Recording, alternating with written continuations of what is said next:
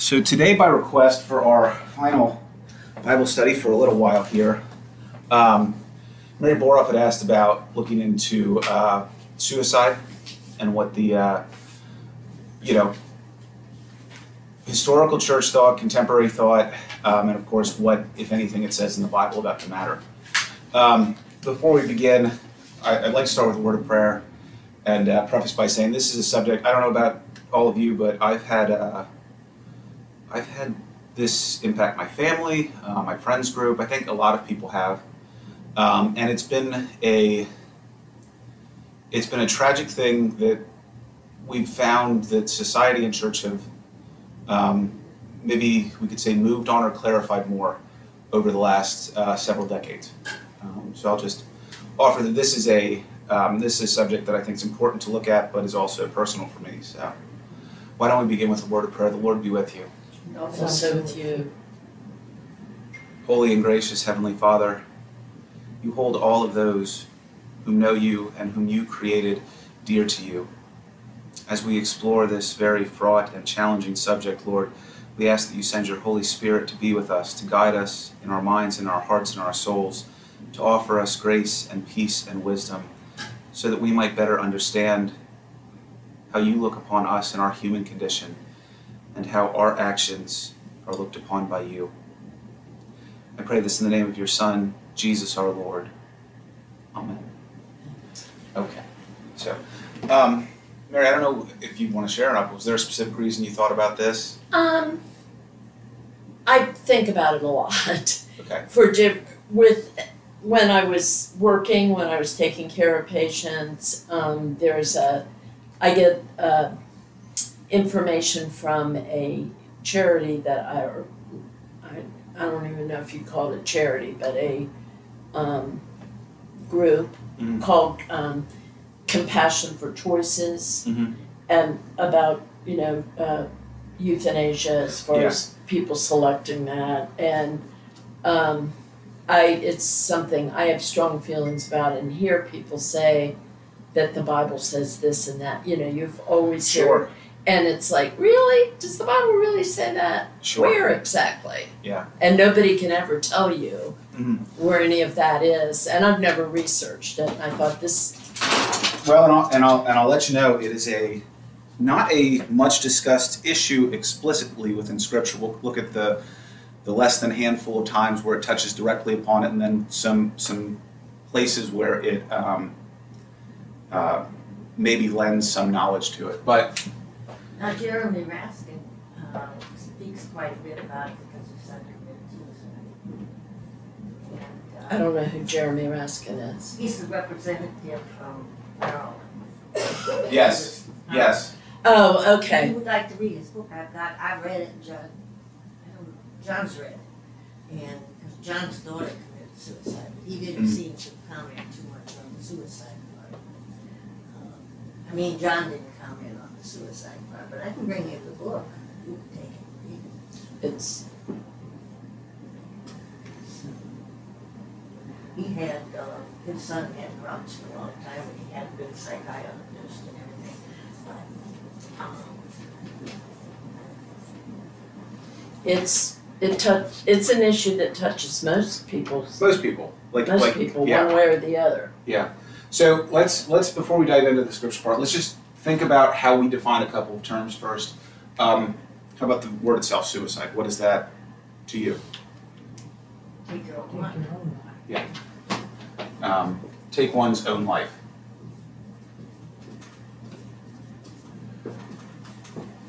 And in that, so would we say that it is an intentional act, or could it be intentional or unintentional?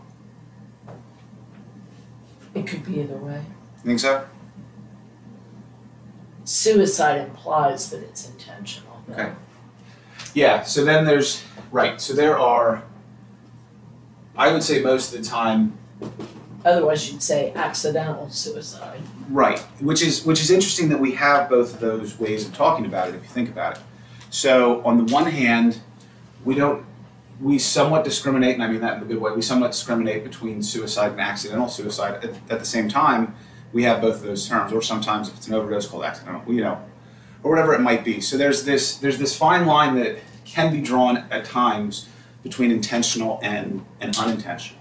Um, you know, there are there are people that do what seem to be suicidal acts that maybe weren't intending to kill themselves, but then they do. Well, is that so? Where do we place that? So even the even the subject itself can be a little mired in confusion.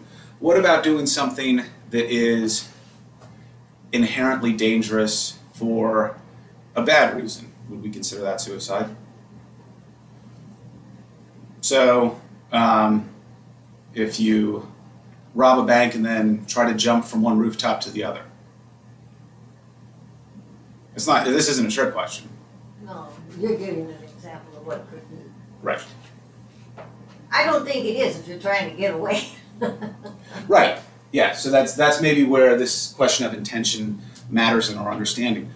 What about if it's a um, what if it's a situation where you put yourself in knowing knowing risk of death or even certain death, but for a very good reason?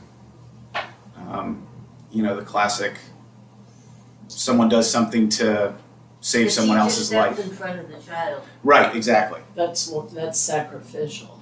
It's sacrificial, right? But is it? Do we consider that an act of suicide? I don't, Right. We wouldn't. So, I don't think you do. and, and again, this is just kind of a way of exemplifying where this subject can be nuanced. Um, what what was the other name though for kamikaze pilots in in the war? suicide mission. Suicide missions, right? So again, you know, or suicide. Obviously, we don't think this is a good reason. Suicide bombers, right? Right. So we differentiate, it seems even sometimes based on the the outcome or the intent. Um, although you will hear even in good situations where someone will say it's a suicide mission, right? Mhm. But so the word in, in itself means a lot of different things for us, and a lot of it depends on on context. Um, so just to lay that out there, I doubt I spelled this right. Euthanasia. Assisted suicide. Assisted, yeah, is is one is one of the things we, we look at for this. Um, what else really speaks of or, or when we consider euthanizing or euthanasia?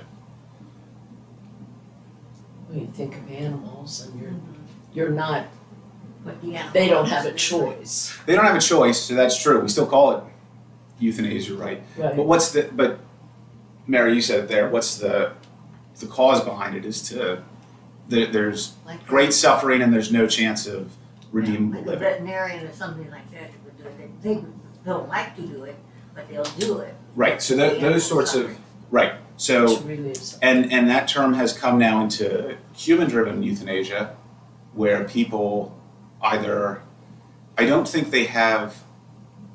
I don't know of any nations that do um, euthanasia that is not patient-driven.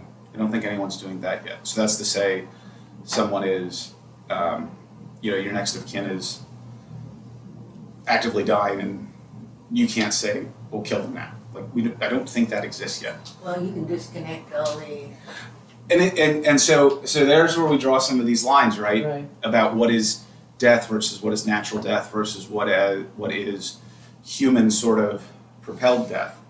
So if if someone's on on life support, it's not usually considered euthanasia to take them off life support. If someone is is cognizant um, and they make a decision to take themselves off life support, we don't even usually call that suicide No, we don't. even though they almost certainly know the the outcome, and that has to do with this idea of natural death. It's not the idea that we're not killing them, right? You know, quotation marks, but nature is kind of running its course. So it's these these words kind of wind up being um, um, again somewhat needing of nuance. How about we skip down to this one: murder and killing.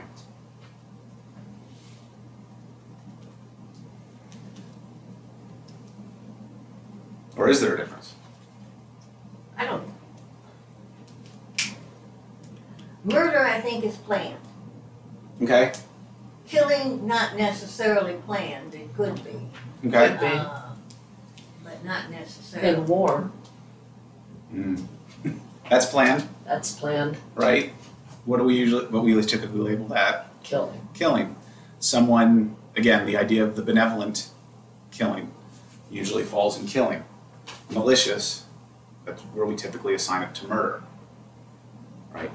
But how much distinction do we put between these words is really, again, a matter of uh, cultural reasoning and context.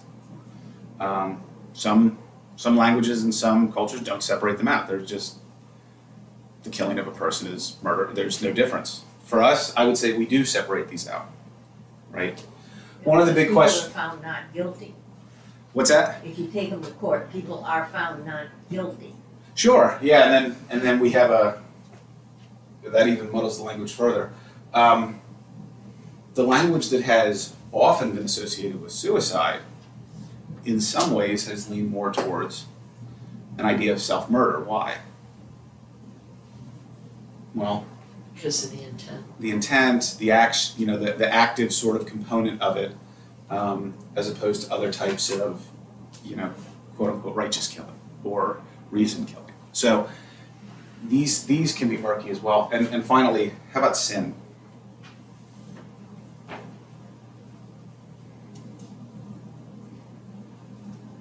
That's the big question because we have to understand the heart of God. We have to understand how God feels about it. Well, so how do we understand sin though?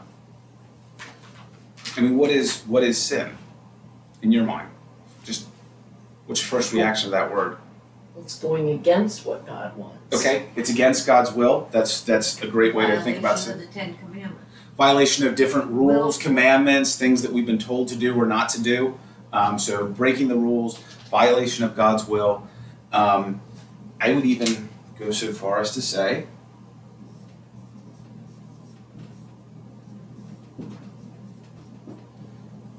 the imperfect. Now, this in our, in some ways, in our dogmatic um, Western Christian thinking, has been more challenging for us at times because we're a lot more legalistic in some respects. We, it's easier for us to say like, you were told not to do this, you did this. That's sinning, right? Um, what is, what's the language of, of Paul or the language of resurrection? What does, what does God defeat in Christ? Sin and death. sin and death, right? And it with Paul, what does the what does the fall of Adam and Eve bring, usher into the world? Sin. Sin and death. And, and anything that falls under those two categories, anything that breaks the mold of perfection, right? And perfection being defined in some ways as what God has created the intention of the world to have been. Um, so, in a in a narrow sense, sin is violating the will or the commandments of God. And I don't mean narrow in a bad way, but that's that's more narrow way. In a broader sense, sin and death work together as sort of this um, the totality of everything that is not perfect, um, that is out of line with God's will and God's original intent for creation. All the elements that follow us after the fall. Fast forward right to the to the age to come that we speak about in Jesus. That is the both the reclamation and the recreation of world before it's tainted by sin. Just keep that in mind as when we go a little bit further here. But let's let's open the Bibles first to let's go to Judges nine. Judges nine. Is that before the Kings? Yes. Judges nine. Judges nine.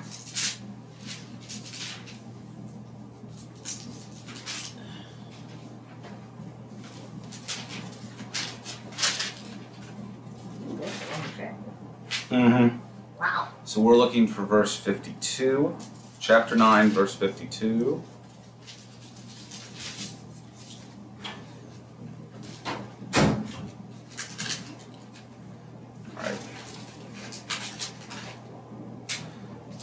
And uh, I'll start here at 50 and read the final paragraph of the chapter. Then Abimelech went to Thebez and encamped against Thebez and took it. But there was a strong tower within the city, and all the men and women and all the lords of the city fled to it and shut themselves in. And they went to the roof of the tower. Abimelech came to the tower and fought against it, and came near to the entrance of the tower to burn it with fire. But a certain woman threw an upper millstone on Abimelech's head and crushed his skull.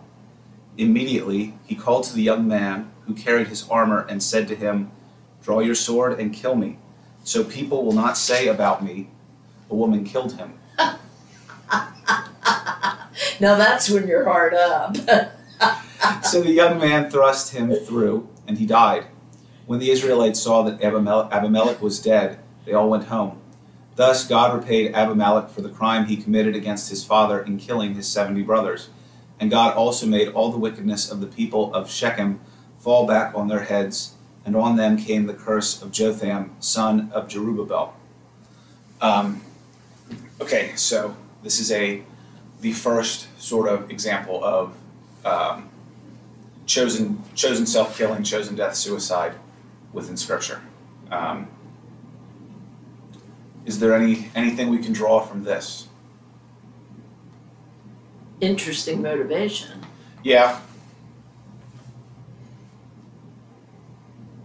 But hey,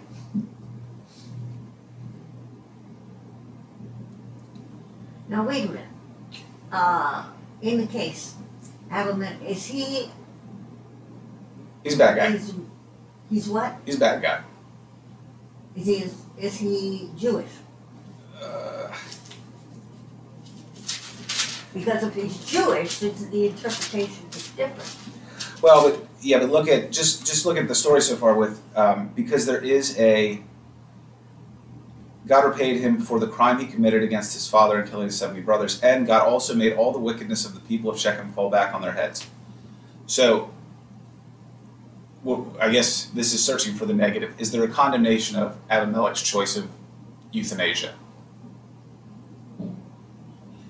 Doesn't seem to be. Now, and I wouldn't call this proof of non-judgment, but it's it's just if, like I said, there's not a lot of these examples in the Bible. So this is one example where a euthanasia type thing has happened in in the sense that he knows he's going to die. He's been struck by a millstone in the head, um, and he chooses uh, expedited death for himself at the at the hand of his servant. So, but the, it's it's not referenced again. It's just kind of, it is what it is, right? It's just the way he dies. But, uh, after he's dead, all the wrong for having killed these other people, Yeah, seventy right. So there, so there's judgment, right? But it's not about. There's no indication that it's about how he died. No, it's for other things. Right. Yeah, it's for other things. Okay, so that's example Well, what one. was he going up there to, to try, no, he wasn't trying to kill the people in Shechem, to justify, He was trying to burn down the tower. yeah, but he wasn't doing that to, to, uh, to justify the seventy brothers. No. No, no, but I'm just so. But this is just an example of, of an ah. instance where this happens in scripture, and it doesn't really reference it as a positive or a negative. It's just kind of part of the story. So that's that's all this is meant to. It's down to killing. Yeah, Military killing. and and of course in his mind it was good, although he's already kind of a bad guy, so it's tough to. I wouldn't I wouldn't say it's an endorsement or a or a prohibition. It's just sort of a passing by, fleeting thing. Second Samuel seventeen.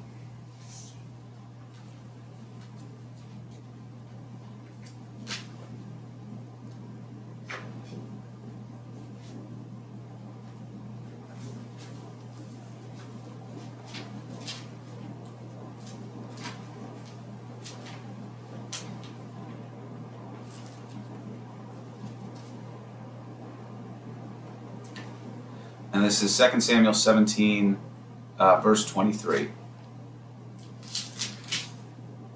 When Ahitophel saw that his counsel was not followed, he saddled his donkey and went off home to his own city. He set his house in order and hanged himself. He died and was buried in the tomb of his father. I don't even remember that guy. Was he a good guy or a bad guy? Minor character. Okay. Minor character. Um, I've got it underlined. I've obviously read it before, but it's like, who's that? he's an advisor for um, King David. Or no. Actually, he might be for uh, Absalom. Yeah. His son. But again, um, an instance where there's neither prohibition or condemnation. He's just he dies and is buried in the tomb of his father.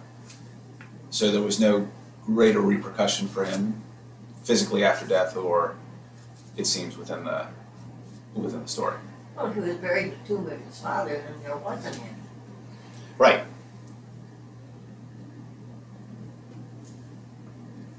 And this is a if if and, and some of this might be do you do you all um, have familiarity with the prohibition against being buried in certain cemeteries based on your state at death um, so for a, for a long time you couldn't be buried in a catholic cemetery if you died by suicide Correct. there, there was a prohibition against that. Um, I don't know all the Jewish law, but there are certain prohibitions about ritual burial in Jewish seminary, cemeteries if, if there's something. I don't know if they would have been in place then. This is certainly very early on, but but at least in this case, again, this is just a, a one-off incident instance where there's it just sort of seems the way it is, right? Um, and finally, jump to the Old Testament, Matthew. New, New Testament. Sorry, New Testament. Can't get anything by us. It's that warm out already. Matthew 27.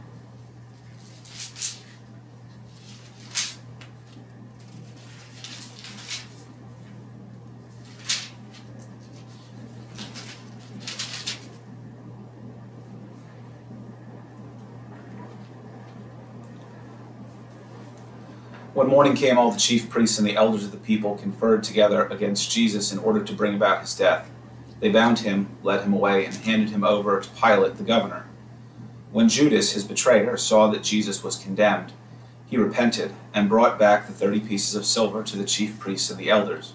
He said, I have sinned by betraying innocent blood. But they said, What is that to us? See to it yourself. Throwing down the pieces of silver in the temple, he departed, and he went and hanged himself. But the chief priest, taking the pieces of silver, said, It is not lawful to put them into the treasury, since they are blood money. After conferring together, they used them to buy the potter's field as a place to bury foreigners. For this reason, that field has been called the field of blood to this day. Then was fulfilled what had been spoken through the prophet Jeremiah. And they took the thirty pieces of silver, the price of the one on whom the price had been set, on whom some of the people of Israel had set a price, and they gave them for the potter's field, as the Lord commanded me. So obviously the execution of, excuse me, the, the suicide of Judas here um, from Matthew's gospel. There's another version um, in, I can't remember which one now, but where he essentially eviscerates himself and empties his bowels um, as a form of, of killing himself. So this is the, Judas is, is has always been a, um, his cause of death in the Gospels has been known as suicide, right? Um, which, But it's interesting, the priest's response, because they paid him the money, right, but then they wouldn't take it back. right. Um, so Judas can't return the money. Throws it down, but it's not actually accepted as returned. So it's still Judas is possessed blood money in a sense. Um, so one of the ways I would say a minority way that this has been interpreted is that Judas himself is undergoing an act of atonement with his own blood, partially because he can't return the money. He has shed innocent blood. And what is the penalty for shedding innocent blood? Nothing. Death, right? So some have some have read this and said, well, Judas is in a sense um, doing what is lawful in condemning himself to die. That's that's one interpretation. The other, of course, is just that, um, as you can imagine, for most things in the gospel, if uh, if Judas does it, what happens to the the legacy of any of it? It's bad. It's bad, right? Because Judas did it, and Judas is the ultimate sort of bad guy. Um, Now, what Yeah. happened to his body? I can't remember. There was something about. Was he left and eaten by the birds? um, yes, let me find. That's the other one. Nobody would touch his body? So this is in Acts one. Excuse me, Acts one. So if we go to Acts one.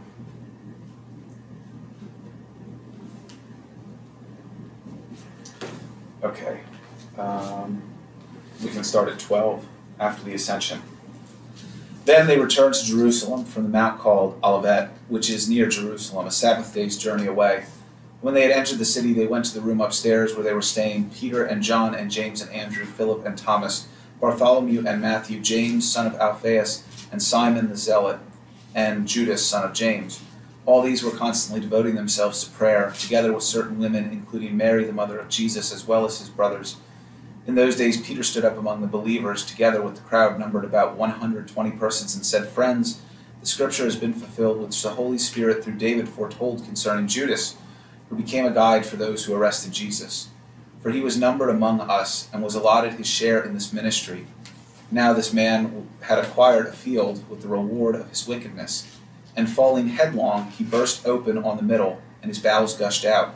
This became known to all the residents of Jerusalem, so that the field was called in their language Hakeldama, that is, field of blood, for it is written in the book of the Psalms, Let his homestead become desolate, and let there be no one to live in it and let another take his position of overseer.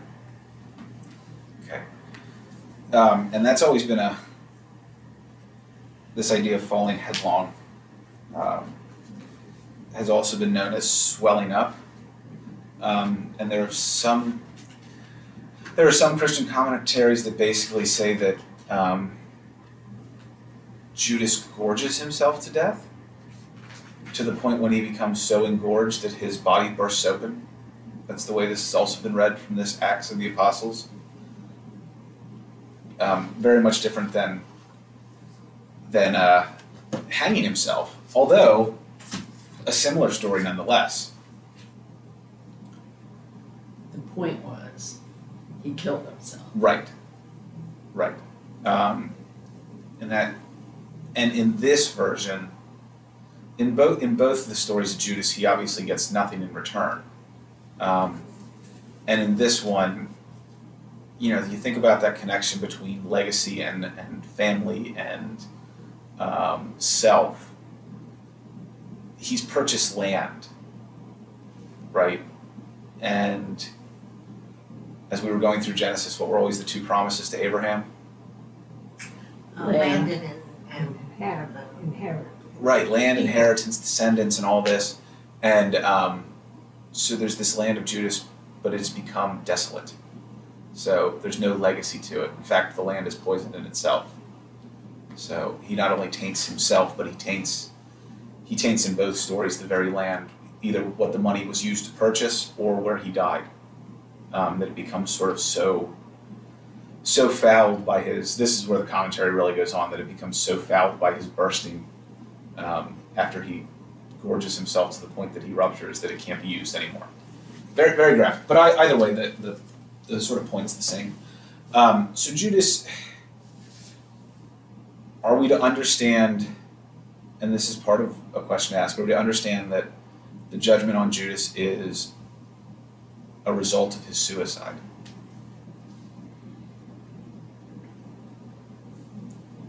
No. It's, it's not, yeah, I wouldn't say there's anything clearly that indicates that. What's his judgment for? for what he What did. he did. Right, right. In in betraying in betraying the Christ. Um, so even with Judas, you know, obviously this happens to him, um, and it's it's a not good thing, but it's not it's not laid out as anything that's that much more um, wicked or anything else like that. So so that's those are our biblical examples of suicide. That, so when people say that the Bible says very clearly, there aren't a lot of them. We can put that out there. Now, where, where do these other other sort of thoughts get drawn from? All right, let's go to the obvious. Let's go to Exodus 20.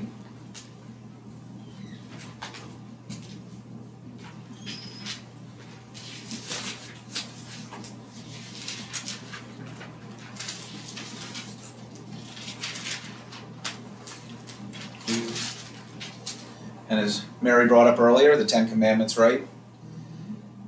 Exodus twenty thirteen.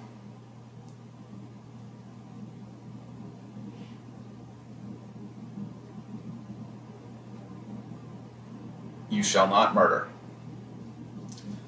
Oh, this translation says you shall not kill. Ah, so within within the Hebrew, same word, no distinction. So this is this has been a challenge um, that people have people have struggled with about what to make of this commandment. Both of those are are right. It has been more commonly interpreted as a prohibition against murder. Um, in some respects, because God uh, ordains killing in the old, especially in the Old Testament from time to time, right? So how could God make you do something that is sinful?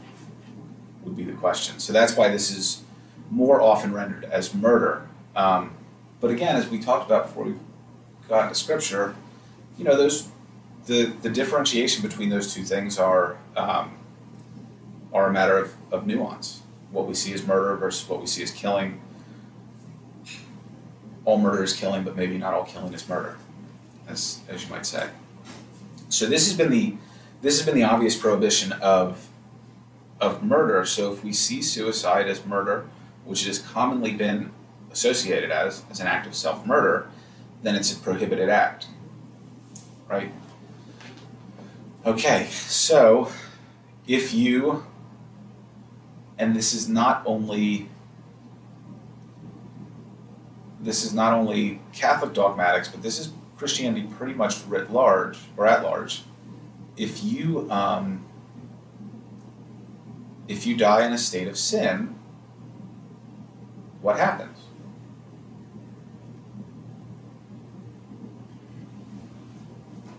You're We all forgiven. die in a state of sin. Well, that's one way to look at it too, right? Right. So we all die in, a s in in we all die being fallen and sinful. The question of whether we all die in a state of sin becomes the question.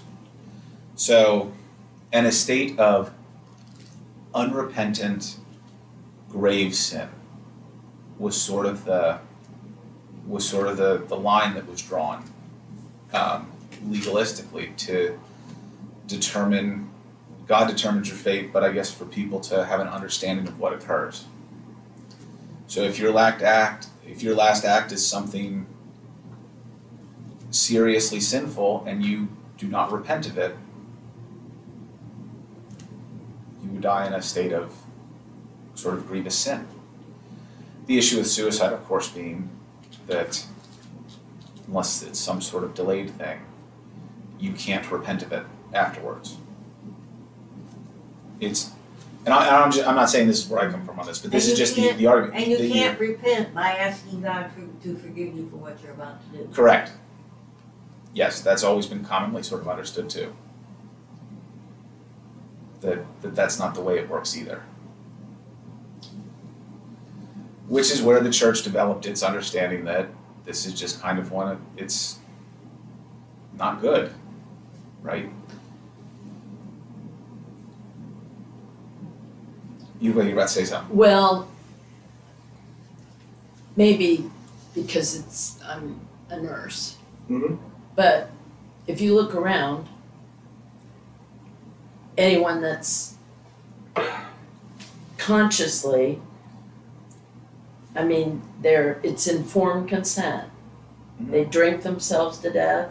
They smoke themselves Sure. to death. They overeat themselves Sure. to death.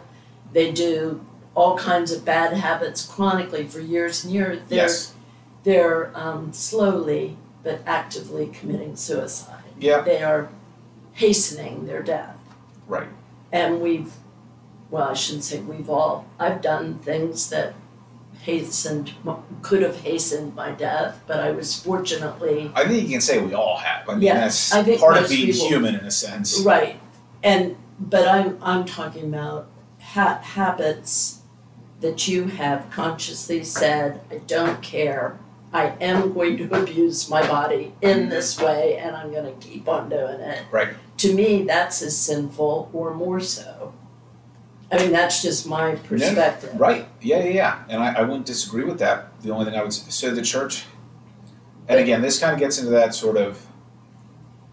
Let me say this first: there's no period in the church where it was ever written or said from the church fathers on on pretty much through today where anyone said like, well, this is a good thing, suicide, right? Right, or or even acceptable. Um, but then the church, especially when it got you know to sort of that medieval phase, which we're still in in some respects in our theological thinking, um, was trying to deal with what it knew. So you can, if someone does those sorts of bad things and all that, they can repent at the end. It's a, it's a loophole, right? It's, it it was- is a loophole, you know, yes. in, in our way of thinking in some respects, but that was kind of the, the thought on that. Well, they their heart and soul can be can be mended and changed and, and they are forgiven. It was it was that logical issue of well, if someone kills themselves, they just they can't have that moment of grace. So that, and, and I'm just saying That's that to say that that's where that's where it was just a matter of what the church could say definitively, because the church was trying to speak to people definitively. Right, Um, so and that makes sense. and, and it makes way. sense, Makes whether it's the right answer or not. It makes sense. Yes, it does make sense. So, um, the other thing I did find Genesis nine, not found personally, found as that this by the by the Talmudic scholars like Rashi and all these great Jewish thinkers. Um, Genesis nine five.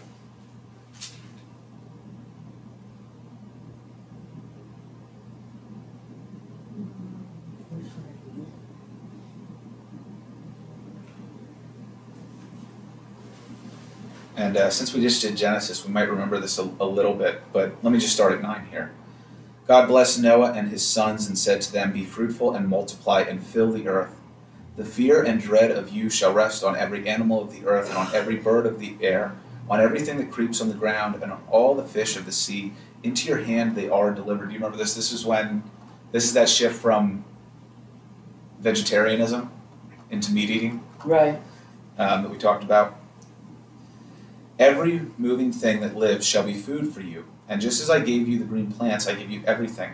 Only you shall not eat flesh with its life, that is, its blood. For your own lifeblood I will surely require a reckoning. From every animal I will require it, and from human beings, each one for the blood of another, I will require a reckoning for human life. Whoever sheds the blood of a human, by human shall that person's blood be shed. For in his own image God made humankind. And you be fruitful and multiply, abound on the earth, and multiply in it. This- so. Yeah. So that's saying if you kill another person, a third person is obligated to kill you. Yes. And that third person's like in the role of administering justice, so Yes. they're not um, blamed for killing that. Right. I never noticed that before. Yeah, and that's and then again that sort of speaks to that distinction in the Ten Commandments where we look at is it is it murder, is it killing? Um, that if you shed another person's life, when we talked about this a couple minutes ago, then life for life was the uh, was the the punishment and the judgment of God. So, this is where a lot of the, the Talmudic scholars draw the prohibition against suicide. It, in, that it's a sin, it's a sin to shed human blood, unless you're doing it to avenge their shedding of human blood. But the initial, the initial one is is sin, and that has to be atoned for. And the very strange thing about self-killing, I guess you could ask then is, well, isn't that the punishment? Right. Right. But then you get into all sorts of other questions. Yes, you do. So let me let me lay it out there that just to just wrap this up, the, the Bible is completely relatively unclear. It is not direct about suicide. We can say that much. It is direct about unlawful killing and murder. Right? So that's where this question of, well, is this, do we equate suicide and murder? Um, throughout the history of Christian philosophy, that answer has almost always been yes. So it is, it is sin. What has changed, and that's that's pretty much it for the scriptures on this. What has changed, um, or I guess we, so let's think or delve into a little bit more deeply for just a second the the idea of how things are supposed to be and what interrupts that, um, especially in the in the context of, the Old Testament, or even just there within the within the uh, end of the passage that we read. What are people supposed to do? Be fruitful, multiply, abound. Right. This is this is the edict of God. It's also the end of the the first uh, the first story of creation, right? Yeah. This this is kind of the, the way that this is supposed to be. Well, first part suicide works against that because it depletes one person in an unnatural order, as it would be as it would be known. The second thing is if if you are dead, you're no longer contributing to the sort of the natural law order that says that you're to be fruitful and multiply and abound. So you're going against that too. You can't have you can't have kids. So there's in terms of what they call natural law, um, which has been the basis for a lot of Christian philosophy and a lot of Western theo- philosophy and theology. Um, that's that's the order of things. That's what we're supposed to do: be fruitful, multiply. Obviously, the church has been more on board with that at times and, and changed its mind on that at times. Um, the question of birth control, right? Why do certain why do certain parts of Christianity, namely for us here in, in our context, knowledge of the Catholic Church, why are they against birth control? They claim it's taking a life. Well, there's that part, not just the taking a life part, um, but those are those other kinds of birth control. Yeah, but It But- interferes with the order, the natural order, right, right. Because what are you supposed to do? Be fruitful. And multiply. That's that's the that's the natural order um, that natural law says is supposed to happen. Suicide would obviously interrupt that. Um, so it's it's a violation perhaps of the commandment to murder. It's also a violation of of natural law in that respect.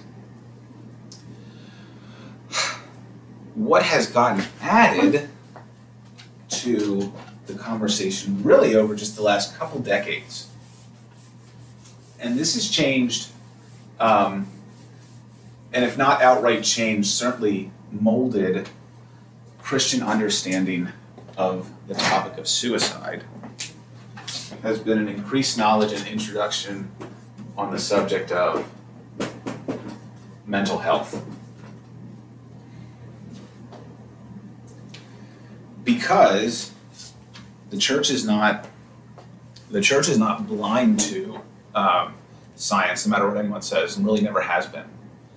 We're sometimes a little slow on the uptake of things, but generally, if something's proven true, we get around we get around to, Get around to it to getting on board with it. Yeah, it, ta- it takes us a little while sometimes, but eventually, if it, if it seems true enough, we'll say, yeah, that's that's something we'll incorporate. Well, wh- where does the issue, issue of mental health begin? Well, the more we understand mental health, um, the more we have come to understand that suicide is preventable and is all these other things potentially, but sometimes it's it's a very direct result, almost in a medical sense, of someone's issues with mental health challenges. Um, now that can get a little that can get a little dicey when you start talking about, you know, fatalism or is something. It's not quite the same as cancer. Cancer kind of does what it does, and you don't leave smoking and drinking all that out of it. You don't make a choice for the cancer to, to metastasize. The question is, how much of a choice are people in the grip of, you know, severe depression, other other mental abnormality and defect? How much are they making a how much are they making a choice in the matter? Right? That distinction between murder and killing, we work it into our we work it into our criminal code of law too when it comes to mental health. The insanity defense. Right? You still have to go away and be treated, but you're not you're not culpable. Again, looking at this from a legalistic perspective, you're not culpable of murder if you don't have the mental capacity to judge and do and form ideas and intent as a quote unquote normal person does. Well, similarly for suicide, if someone is severely mentally ill, does that change our understanding of the murder killing dynamic if they kill someone else? Yes. What about if they kill themselves? And that's where the church said, well, yeah, it actually it, it, it matters there too. Um, you have been it's it's mental health is always a challenging thing because it's something that we can't see but someone that has mental health challenges isn't necessarily in their right mind to decide to or not to kill themselves and so if they're not committing murder with their last act because they don't have the requisite mental faculties of a, again a normal person or, or a non-mentally health challenged person then is it still suicide? Becomes the question. And in some respects, um, I, I know they wouldn't, I know mental health clinicians would probably not make such a bold statement. Is anyone who takes their own life in a normal state of mental health? Good question. So that's, I think, in a good way, clouded the the subject where there used to be, whether it was wrong, but there used to be more clarity on our understanding of this.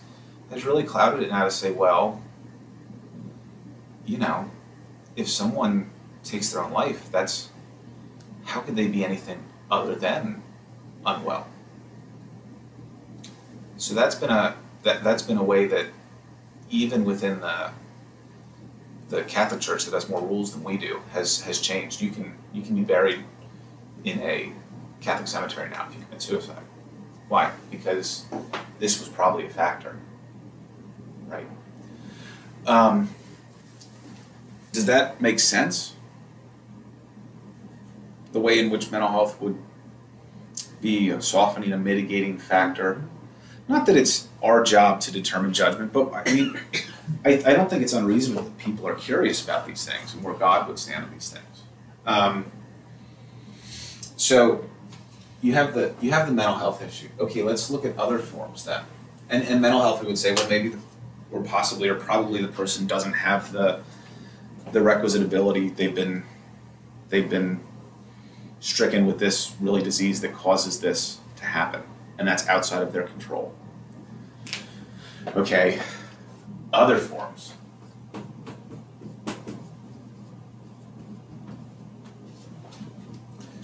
What about euthanasia then?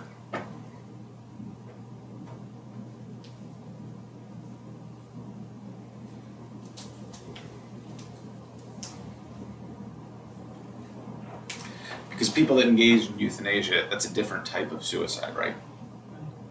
Um, that's people that are deathly ill, probably going to die soon in severe pain and suffering.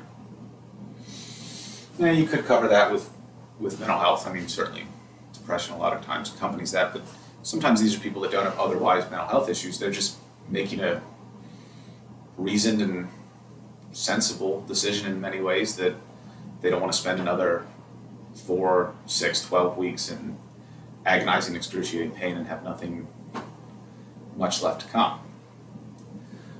But then if you take out the the mental health consideration, you know, is it a is it an active murder?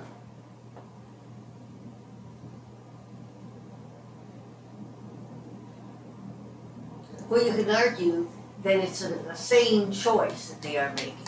Right. So then it would be murder. But if you argue that the pain is so much that they can't tolerate and make a good choice, Yeah. I guess you should say no. It's it's and it's not a obviously it's it's a very complicated subject and um, I don't think I would ever I mean I certainly would not as a pastor I would certainly never like forego a funeral or anything like that for someone that chose euthanasia. Um, and I'm not sure I'd be all that combative in any argument if they told me that's where they were leaning and that's the state they were in. Whether that's something says something about me or not, I don't know. But it's um, you know that one. Like I said, it's a challenging question. That's why people's minds aren't made up on it yet. Um, is there something inherently better about suffering through those final two three months, or is it really that much different the way that we can? We might not euthanize people, um, but when you're in that state and they pump you full of morphine so that you can't feel or think anymore, it's not like you're coming back anyway. Um, which you have surely seen. I mean, it's just. Um, so, is there, and, and I don't have an answer for this, is there such a major difference between the way we do end of life care now and, and expediting the process? Um, I can tell you it feels different, and I think there's something worthwhile to at least explore why it feels different to us. Whether that makes it ultimately a an evil or a wrong is one thing. Um, and the other then would be questions about, you know, people that engage in acts of, you know, certain death for heroic or unheroic reasons, and, and how we judge that. I think we would tend to judge that more based on the, the action accompanying it. So, the teacher pushing the kid out of the way of the bus, I don't think anyone's going to condemn that. The suicide bomber, we're going to condemn it. Why? Because the situations are so much different. Right. We're not even focused on the act of them killing themselves or being involved in a sense in, Right. in an act of suicide. Um,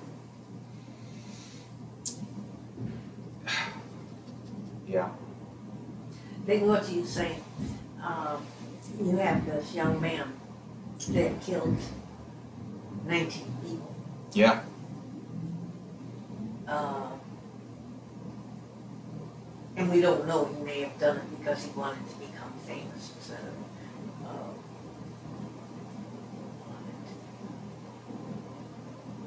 he's not, he's not committing suicide because he knows he's probably gonna get killed, but in the process. Right. But the evil that he has in his mind before and the lack of respect for the lives of others Yeah. is definitely a sin. Oh yeah. Oh yeah. So then, as a minister, what do you do? That's tough. Um, Or as a Hmm. church, what do you do? Or, you know, for the family. Of course, he only had a It's a broader-. Mary, it's a good broader question you bring up that extends beyond suicide. What do you? What is the church's response? And let's say someone is, if, if someone's not baptized, it's a little easier to say, well, I'm not touching that. But let's say someone is uh, is baptized, maybe a member of your even church, maybe not, um, but they are just a, a bad person and they die a bad person. How do we react to that?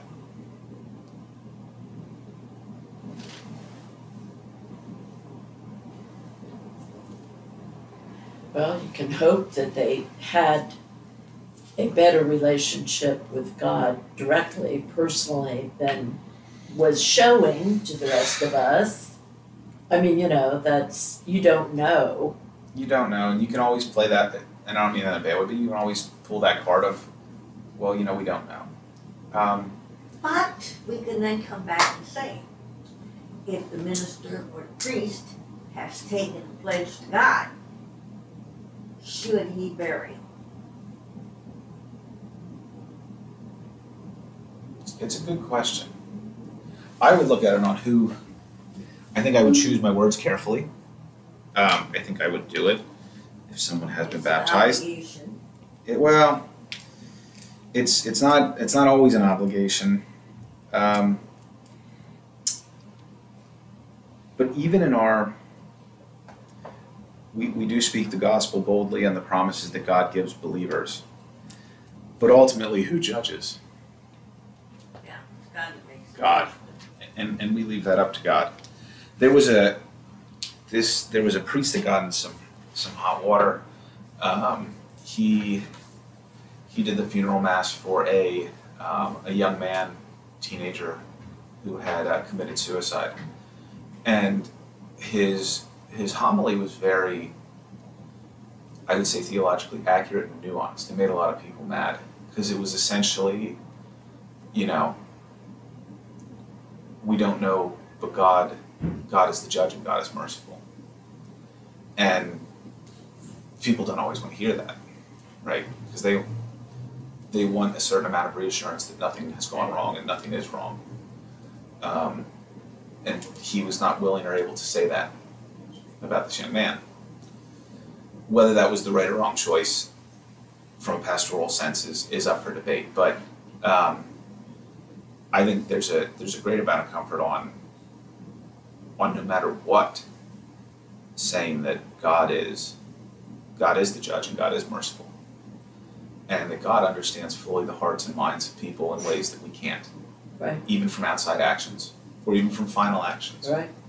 Um, and I think I think for for people firm in faith that is more comforting than for people that are less mature in faith who who just want to hear something therapeutic and good um, because it doesn't sound like that to them. Because we always know that God has the option to do what God wants. So Right. if God wants to condemn you, Mary, that's just going to happen. Exactly. If you really believe God is God, then that's Yeah. just going to be the way That's it what goes. makes him God. right. That's what makes God God. He's That's in charge. God's yeah. You have to think about, uh, well, um, if you're, this is probably because my father was a guy, maybe wasn't, uh, funeral director. Yeah. But if you have a funeral for someone who has committed murder, et cetera, and so forth, uh, would you, as a member of the church, go and pray for the soul of that person? Uh, and how would you treat the family? Right. Because did the family fail? Not for us to up. know or judge. And did, and did the church fail? Mm. Mm. Good question. F- Uh, I, and one of those, let's end on this too, because finally, um, the, the question always arises again that question of sin. Right? So, does suicide equate with sin?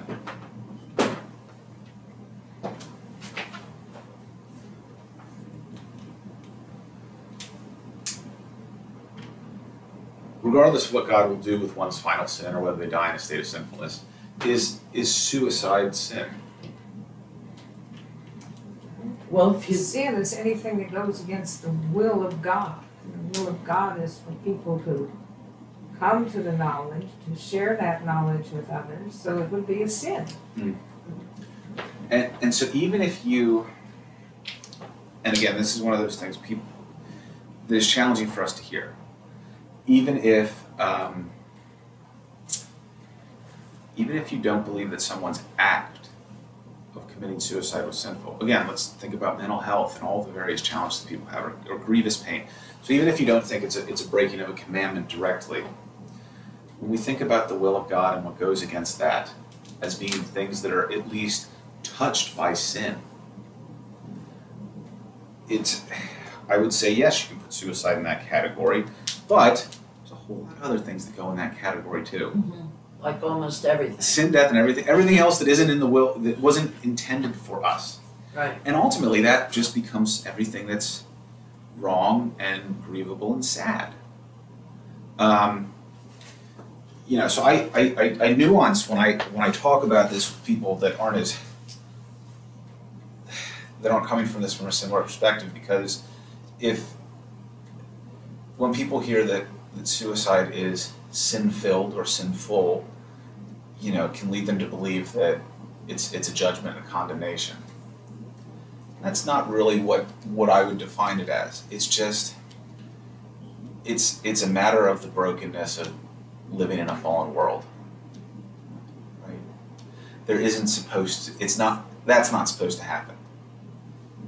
Malicious acts aren't supposed to happen either.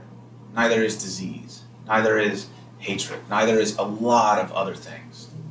So it lives in that same house, but so do so do a lot of other things um, it's not a it's not a good thing. Just like cancer isn't a good thing, right, right? So we can talk about it in that way while still showing a pastoral nature and respect to people that that recognizes that it doesn't mean that God hates anyone that this happens to. Um, it's just actually it's the opposite. God grieves for us because God, God sent Christ to die for us in our brokenness and in our sinfulness. Um, so, I, I would never call it a, a good thing. It is it is not, but it's a it's a bad thing in the way that a lot of things are are imperfect and bad. Any final thoughts on this? Mm, I always think too that Jesus tells the story and, and he says, all right, who- whoever's without sin, you can throw the first stone. Hmm. right. Yeah, yeah. But it's a heavy and weighty subject. Let's end with a word of prayer. The Lord be with you. And also also with with you, Heavenly Father, we give you thanks for your Son Jesus, whom was sent to take on our flesh and our nature and our lot, so that we might be redeemed from the power of sin and death and belong wholly to you.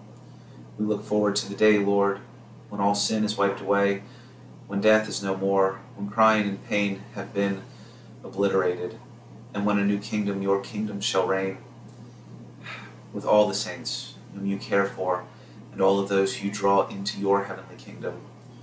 All this we pray, Lord, remembering the words that your Son has taught us. Our Father, who art in heaven, hallowed be thy name. Thy kingdom come, thy will be done, on earth as it is in heaven. Give us this day our daily bread, and forgive us our trespasses, as we forgive those who trespass against us. And lead us not into temptation, but deliver us from evil. For thine is the kingdom, and the power, and the glory, forever and ever. Amen. I've certainly seen as a nurse the people crying, pleading. Why do I have to keep on? They're in so much pain. They're so miserable. They're isolated, alone, and people screaming. right, And months and months and months go on. Yeah. And you just feel so much for these people.